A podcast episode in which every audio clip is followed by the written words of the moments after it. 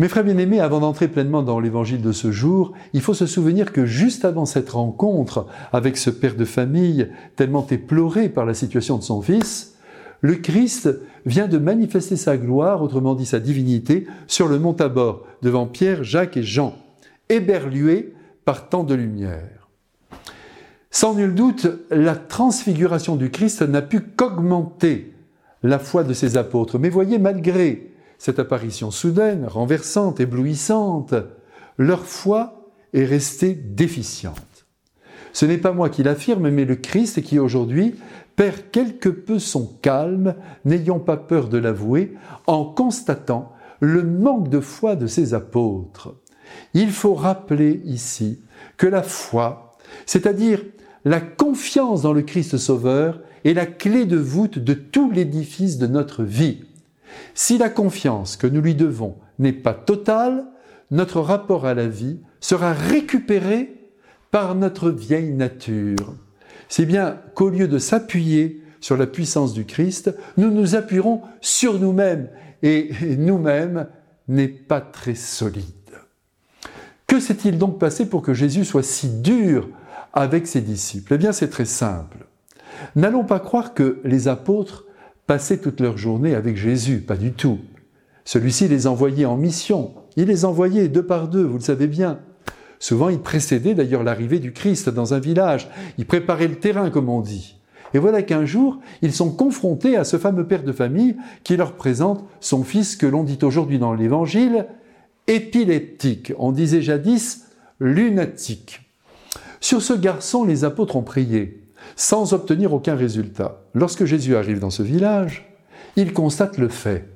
Puis il se met en colère pour notre bien à tous.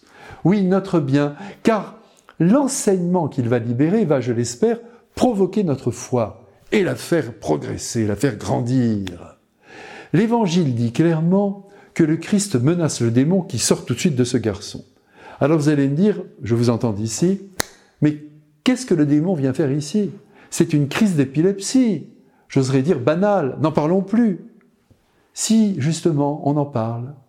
Car vous aurez noté avec moi que le père de famille précise que son fils tombe souvent dans l'eau ou dans le feu. Eh bien alors tout laisse penser que le démon est aussi de la partie et qu'il utilise la maladie de ce garçon pour lui faire du mal. En deux mots, pour le noyer ou pour le brûler. Le Christ, en agissant de toute sa puissance, libère le jeune homme de l'influence de Satan. Et au passage, tout laisse penser qu'il l'a libéré aussi de sa maladie, de son épilepsie. L'enfant fut guéri, dit le texte.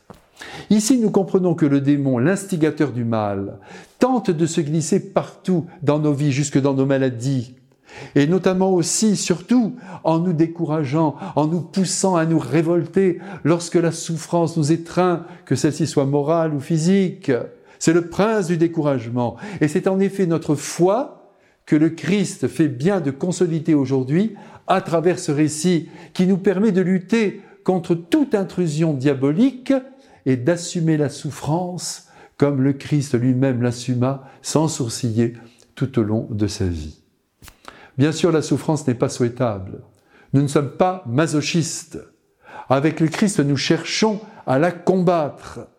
Mais elle fait partie de la vie, de notre vie. Et si notre foi est intense, eh bien, nous ne douterons jamais que le Christ la porte avec nous.